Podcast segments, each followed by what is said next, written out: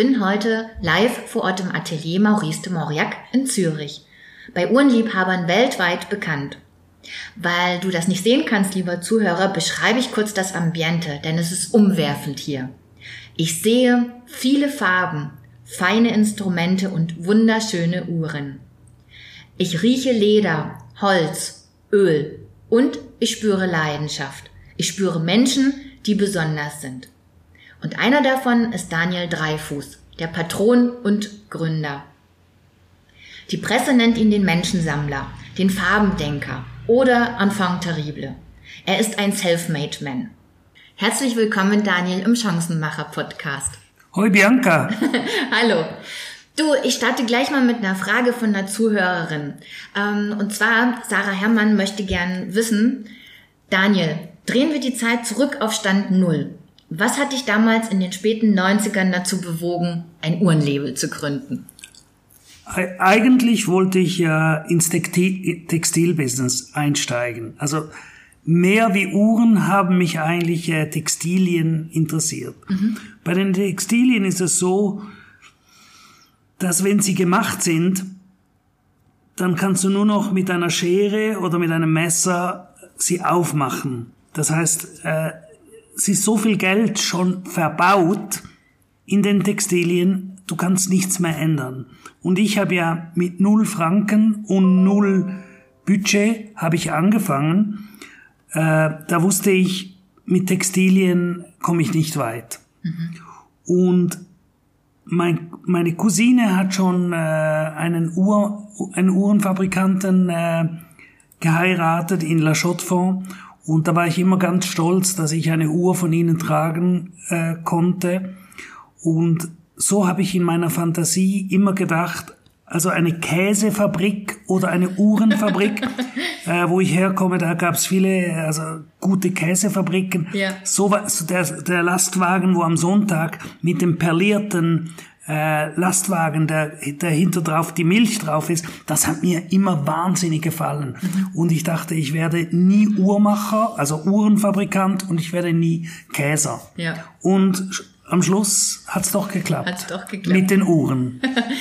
Da liegt ja noch eine kleine Vorgeschichte oder gibt's ja noch eine kleine Vorgeschichte dazu. Du warst ja ursprünglich mal Investmentbanker und das auch in New York. Und irgendwie klingt immer diese, diese Geschichte für mich wie äh, vom Tellerwäscher zum Millionär.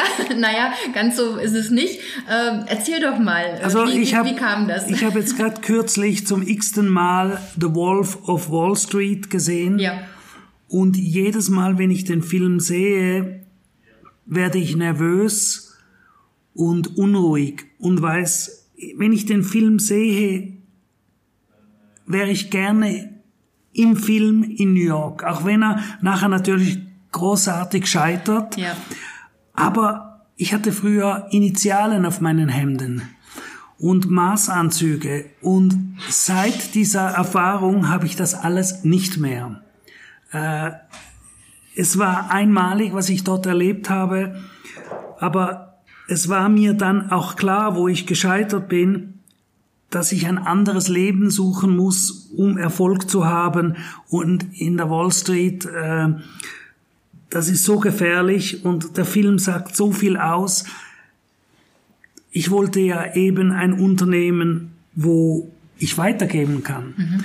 Und was vielleicht äh, einfach, ich, ich habe immer, ich bin immer ein gedanklicher Mensch, also dass ich immer viele Gedanken habe zu meinen Aktionen und ich habe nie volles Risiko genommen, mhm. weil ich gesagt habe, äh, also ich kaufe mir kein äh, Porsche, ich kaufe mir das alles nicht. Ich habe immer gesagt, den Porsche hole ich mir nicht, aber ich hole mir den Schlüssel von meinem Sohn später wow. und kann ihn nachher wieder zurückbringen, den Wagen und den Schlüssel. Und ich habe nie immer gesagt, das wäre das Schlimmste, wenn ich meinen Kindern eine Geschichte erzähle und sie können sie nicht nachvollziehen, weil die Firma kaputt ist und die Firma weg ist und immer nur in meinen in meinen Fantasien und meinen Fotos ihnen erzähle, aber sie es nicht spüren können. Und so habe ich immer äh, ein, ein bescheidenes Dasein privat gelebt. Also ich habe immer gesagt, hier sind wir im Five-Star Laden und, und die besten Produkte, die besten Ersatzteile, die besten Uhrwerke, aber zu Hause essen wir Migro. Mhm. Also wie bei mhm. euch irgendwas, mhm. mhm. aber Migro ist hier sehr bekannt. Gut, aber nicht exzellent. Ja. Weil wir haben drei Kinder, meine Frau ist Künstlerin. Wir können nicht, äh, wir können nicht überall Five Star leben. Das ist gar nicht möglich. Und und heute ist es so, äh, dass meine Kinder extrem viel verstehen und ich kann ihnen eigentlich alles transferieren. Mhm. Und ich bin noch jung, aber äh, ich bin froh, einfach meine Nerven sind nicht mehr so gut, wenn jemand reinkommt und sagt, darf ich eine Uhr anschauen, da kann ich meinem Sohn rufen. Ja. Ich muss nicht die Hose runterlassen, ich muss nicht diskutieren. Das hat, es ist für mich eher, äh, also wenn es ums Überleben ginge, könnte ich das noch, aber ich habe keine Motivation mehr. Mhm. Und äh, da bin ich froh, dass das meine Söhne erledigen und zeigen. Da bin ich froh und verabschiede mich und gehe nachher spazieren. Du bist seit 35 Jahren Unternehmer und es gibt so typische Unternehmereigenschaften, wie zum Beispiel das Thema Risiko, äh, Freiheit, Innovation. Ähm, Geschichten haben für dich eine besondere Bedeutung. Ich weiß gar nicht, wo ich, wo ich anfangen soll. Äh, Durchhaltevermögen, ja. Also es gibt so, so viele Themen, die Unternehmertum auch ausmachen. Ähm, auch das Thema Glück und Zufälle. Fangen wir doch mal bei den Geschichten an. Also ich würde sagen, äh, Glück und Zufall äh, ist sicher, äh, ich komme aus einem sehr jüdischen Haus mhm. und, und an einem Tag habe ich eine Frau kennengelernt und das ist dann meine heutige Frau und sie ist in Hamburg geboren und ich will das jetzt nicht schwer und dramatisch machen, aber das Glück war, dass sie einen italienischen Pass hatte. Und so konnte ich meinen Eltern äh, beichten. Ich habe ein Mädchen kennengelernt, ein italienisches Mädchen aus Hamburg kennengelernt. Mhm. Alles andere wäre in dieser Zeit nicht möglich gewesen. Das hätten meine Eltern nicht verkraftet. Okay. Und, und ich muss sagen, äh, sie war eine Künstlerin und sie wollte nie Kinder. Äh, und mit mir, ich, ich wollte fünf und bei zwei war ich schon erschöpft und sie wollte, also haben wir drei gemacht. Und, und, äh, und sie sagte immer, mit dir, sonst mit keinem Mann hätte ich je Kinder gewollt. Ja. Und ich finde, wenn ich heute jeden Tag mit dir zusammen bin, das ist ja ein neues Leben übrigens, die meisten Männer verschätzen sich, wenn die Kinder aus dem Haus sind. Und wenn, wenn die Männer sich nicht neu erfinden, mhm. dann stehen sie ohne Frau da am Abend, weil die Frau sagt, ich habe jetzt meinen Job gemacht. Ja. Und wenn der Mann das schätzt, der alte Mann, dann machen wir ein neues Leben. Aber wehe da, wenn der, wenn der Mann immer noch die gleichen Ausreden hat wie früher, ich muss so schnell ins Büro, muss so schnell da, ja. auch vielleicht, weil es nicht stimmt oder irgendwas, ja. und das nicht ändert, dann bleibt er alleine. Und er wird schwer haben, eine neue zu finden. also das ist mal so, äh, und das war eigentlich mein Glück. Mein Glück war, dass meine Frau extrem bescheiden war und sie war immer zufrieden. Mhm. Mit, also sie war immer mit der Situation zufrieden und sie hat mich nie als äh, Unternehmer gefordert. Ja. Glück und Zufälle im Unternehmertum? Ja, also da gibt's natürlich äh, grandiose Geschichten. Äh, ich habe ja zehn Jahre Werbeuhren, sogenannte Werbeuhren produziert in der Schweiz. Mhm. Und da habe ich äh, bis 100.000 Uhren fabriziert pro Jahr. Und damals habe ich extrem viel für, für Deutschland, nach Deutschland exportiert. Ja. Langne, Langnese, äh, Unilever-Konzern und äh, Mars äh, FMs.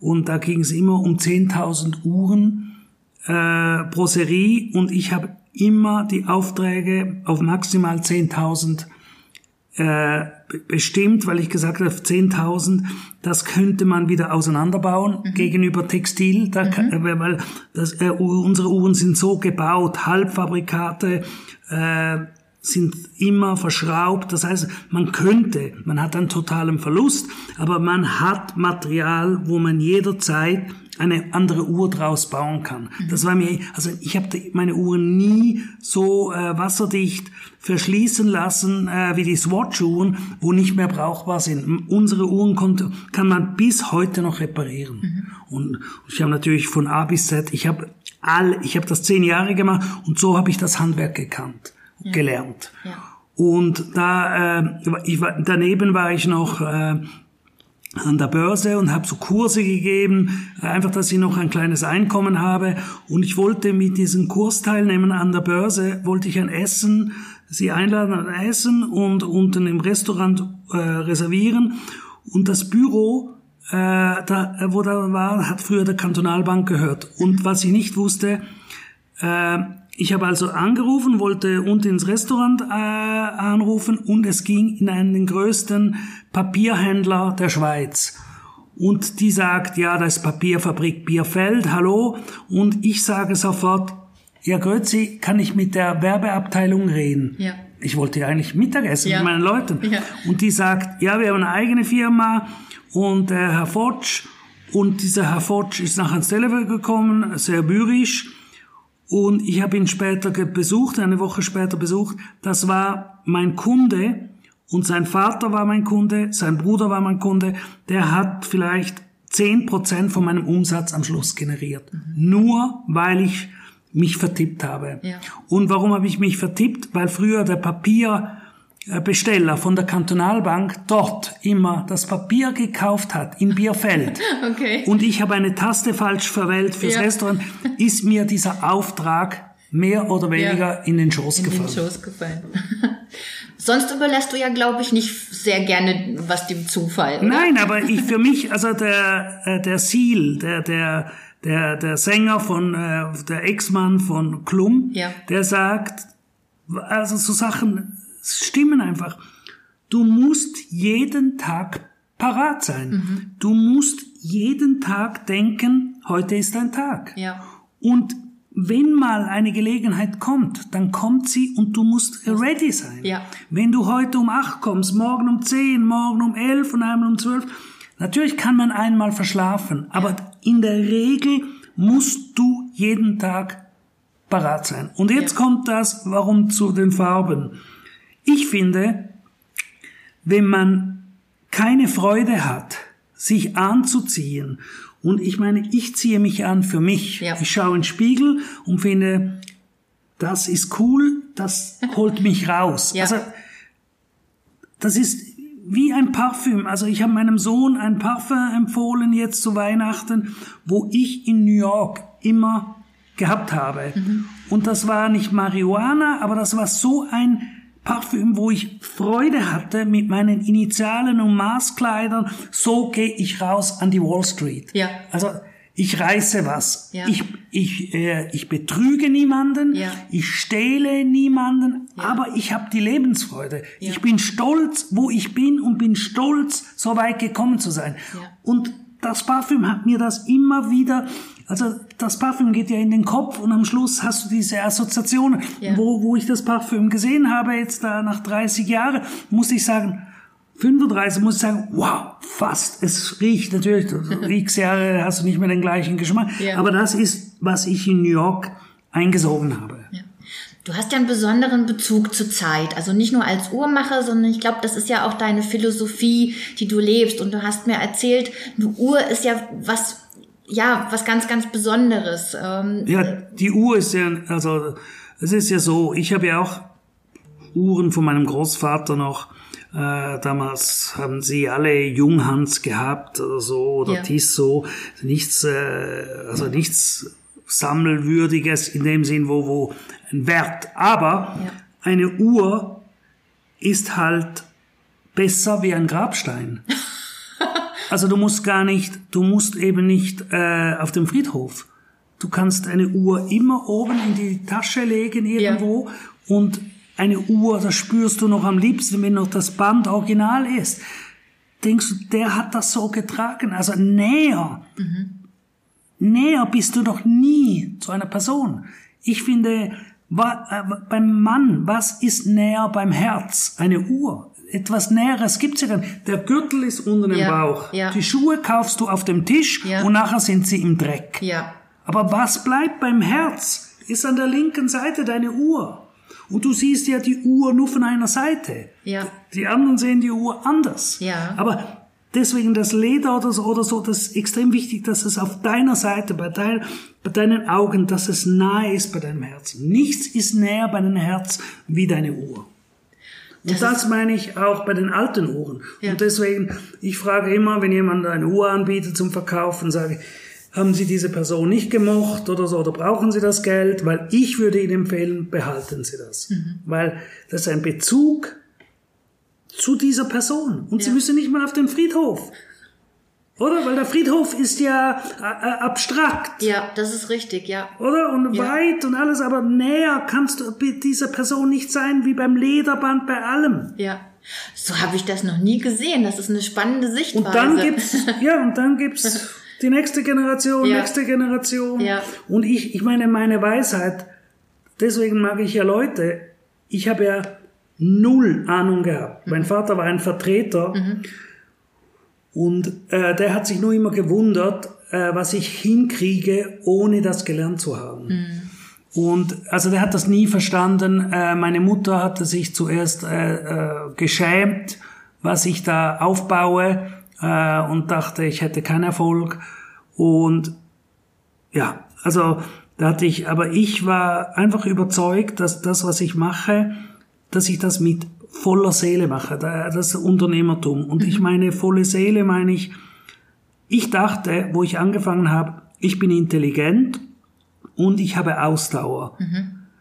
Ich kannte niemanden, aber ich dachte, wenn man Ausdauer hat und intelligent, dass man dann alleine Erfolg hat. Mhm.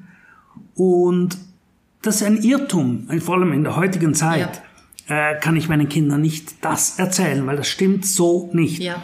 Aber ich habe angefangen mit den Zweien. Kein Geld und ich kannte niemand. Mhm. Und die Leute haben sich lustig gemacht, äh, was ich da machen will gegen eine Industrie mhm. von den größten Namen. Mhm. Und es hat lange gedauert, aber ich habe es überlebt und ich habe heute ein riesen Netzwerk. Ein riesen Netzwerk bis zu Hightech in Israel. Bei allen Startups bin ich sehr, sehr verbunden. Wir haben eine Uhr auf den Mond gesch geschossen mit einem äh, Startup von Israel und so bin ich in, in die Intelligenz von den Startups gekommen. Nicht geschäftlich, aber es ist einfach schön, ja. wenn man dort verbunden ist. Und wenn einer sagt, du kennst du den und den und ich linke den an, in fünf Minuten bin ich in seiner Community. Ja. Das macht mich stolz. Ja. Und ich bin eben ein Menschensammler und ich, ja, wenn man, Menschen haben alle Geschichten und die Geschichten bekommt man ja nicht einfach so raus in fünf Minuten, in zehn Minuten, in einer. Stunde. Aber wenn man lange zusammen ist, dann versteht man, ich will immer die Menschen verstehen. Mhm. Oder den Case verstehen, äh, den Hintergrund verstehen, Manchmal dauert es ewig. Manchmal äh, gibt es natürlich wieder Zufälle, wo auf einmal hörst du was. Wo, äh, ich bin in einer Metzgerei und sehe eine Freundin, wo das Regal, wo das Regal auffüllt mhm. und ich habe sie 40 Jahre nicht gesehen mhm. und jedes Mal, wenn ich dort bin, denke ich, das muss sie sein. Mhm. Und dann fragte sie mich, wie heißen Sie? Und dann habe ich extra den Namen von meiner Frau ja. gegeben. Ja. Und meine Frau heißt Ginocchio. Sie ist Künstlerin und Malerin. Ginocchio ist das Knie. Und dann sage ich, nein, ist nicht mein Name. es ist der Name meiner Frau. Ja. Aber wie heißen Sie? Und dann sagt sie, und Sie? und dann habe ich meinen Namen gesagt, Dreifuß. Ja. Und sie sagte ihren Namen, sagte ich, ich wusste, das sind Sie. Ich, oder das bist du. Ja. 40 Jahre. Und mhm. dann kommt dir natürlich die ganze Geschichte und ja. alles. Du warst mit ihr in Venedig ja. und alles. Ja. Oder? Das ist doch, ich meine, das macht doch das Leben aus. Ja. Das heißt, für dich ist eine Uhr kein Produkt, sondern Leben. Ja, es ist auch die nächste Generation. Mhm. Oder? Mhm. Eine Uhr ist eben etwas, es ist, ein, es ist eine Erfindung wie damals der Mercedes. Es ist einfach genial wie eine Uhr, ob sie jetzt eine Sekunde schneller oder weniger schnell läuft, who cares? Also in dem Sinn in der heutigen Zeit sowieso. Mhm. Aber du kannst es der nächsten Generation übergeben und ich kenne so viele Leute, wo sagen, mein Vater hat die Uhr gekauft und ich habe sie, er ist verstorben und ich habe sie jetzt bekommen. Ja.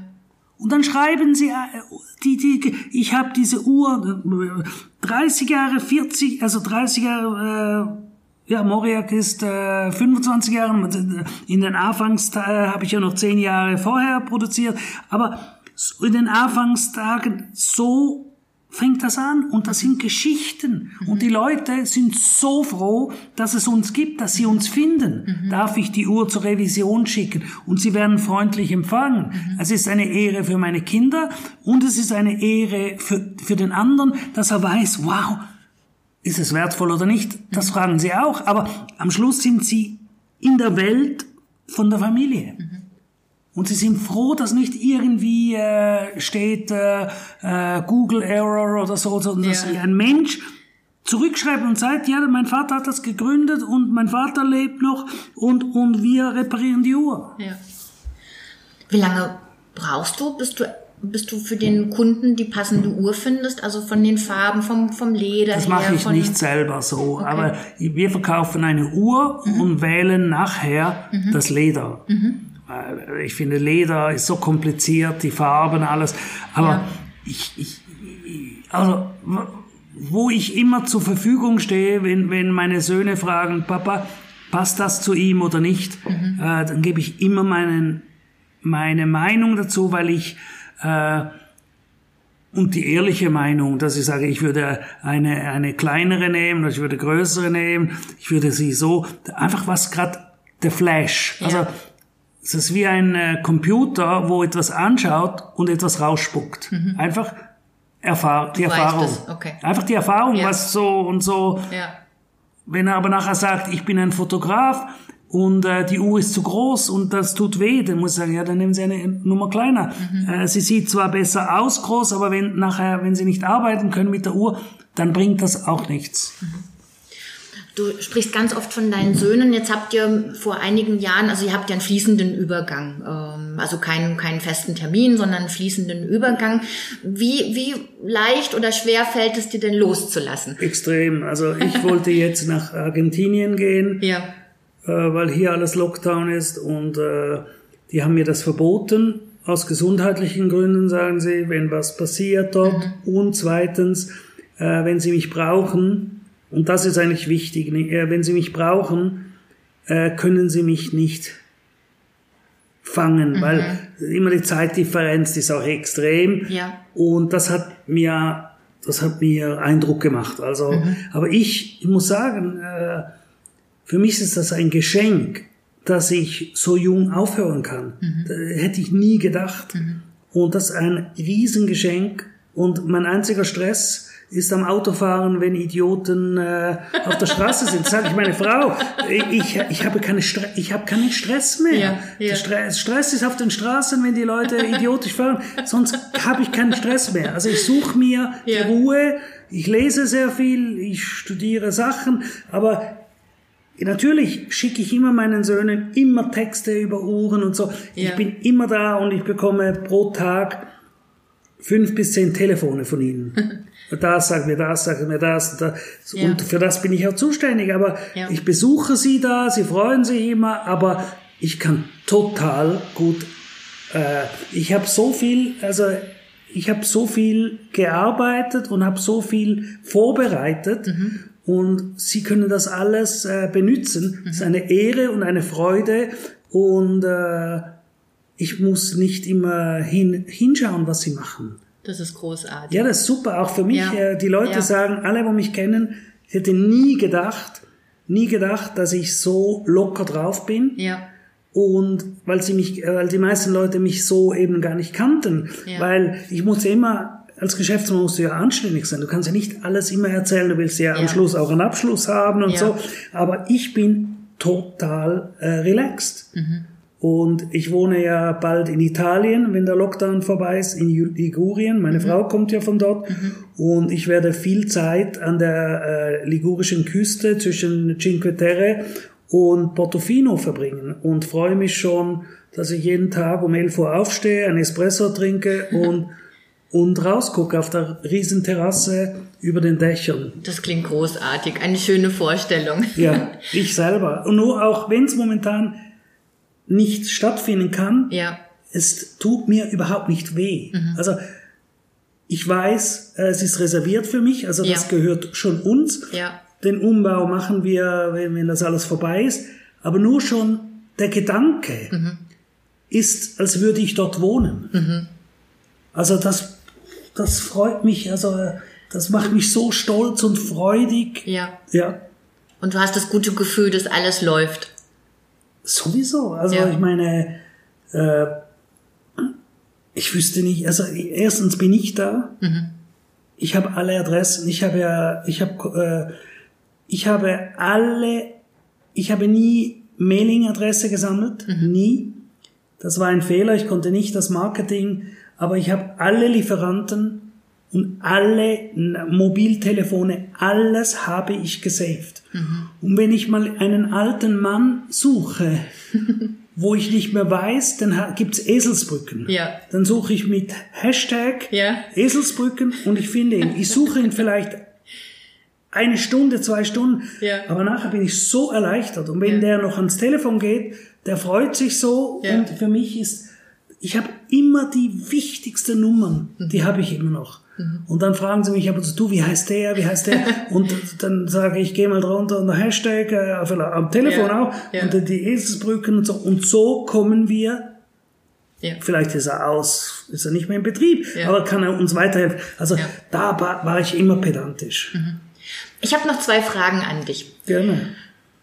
Wenn du heute noch mal 14 wärst. 14. 14. Kannst du dich da zurückversetzen? Ja. Was würdest du dir deinem 14-jährigen Ich mit auf den Weg geben? Also, da musst du eigentlich meinen, meine Söhne fragen. Also, äh, mir selber. Dir selber, ja, wenn ah, du heute noch mal 14 wärst. ja. Weißt du, 14, da bist du schon ein wenig in der Pubertät, oder? Ja. Und es ist halt so, wenn du, also ich bin ein Produkt meiner Eltern, mhm. der Umgebung. Und ich wollte immer, ich wollte immer erfolgreich sein wie einer meiner Onkels. Das wollte ich, der Onkel war erfolgreich, wie wusste ich die. Mhm. Aber. Was hat der gemacht? Äh, der Onkel hat äh, internationalen Textil mhm. gehandelt mhm.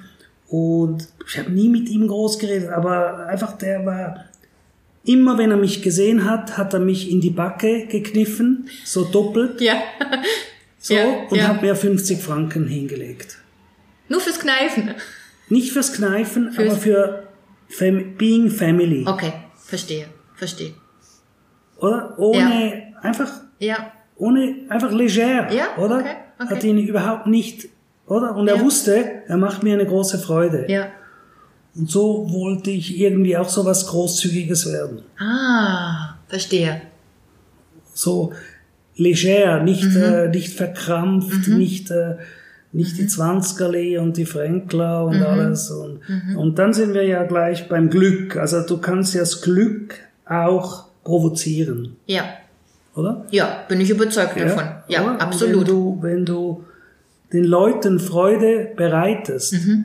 also kommt das Glück zurück. Mhm.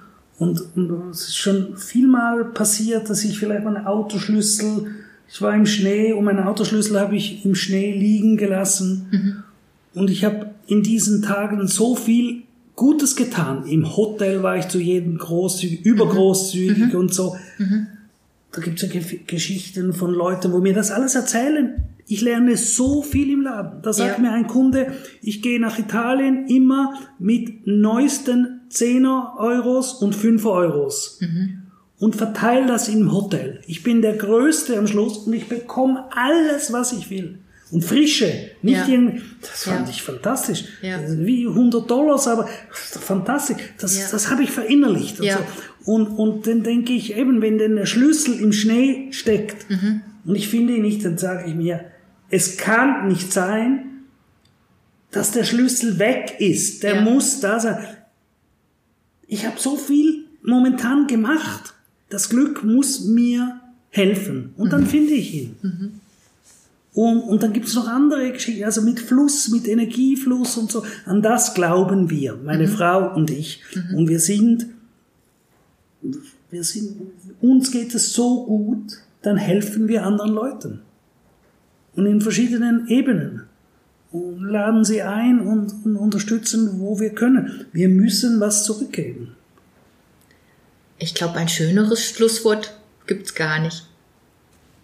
Danke ich, vielmals. Ich danke dir herzlich, Daniel, für deine Offenheit und ich wünsche dir von Herzen alles Gute ja. und vor allen Dingen in Italien ja. eine wunderschöne komm ich, Zeit. Komm ich besuchen, komm Ja, sehr besuchen. gerne. Anytime, meine sehr Söhne gerne. haben die Adresse. Gerne. Super. Liebe Hörerin, lieber Hörer, ich hoffe, du konntest auch aus dieser Folge wichtige Impulse für dich und dein Geschäft mitnehmen. Wenn du auch Unternehmer kennst oder selbst einer bist, der clevere Chancen nutzt und anpackt, dann schreib eine Mail an gamechanger at diemehrwertfabrik.de oder buch am besten gleich ein Vorgespräch mit mir über meinen Kalender unter www.diemehrwertfabrik.de slash podcast. Wenn du Wünsche, Anregungen, Feedback zu dieser Folge oder zum Podcast hast, dann schreib mir ebenfalls. Ich freue mich über deine Nachricht. Und wenn du keine Beiträge verpassen willst, abonniere gleich den ausgesuchten Kanal und hinterlass mir deine Wertschätzung in Form einer Rezension. Bis wir uns wieder hören, wünsche ich dir eine schöne und chancenreiche Zeit.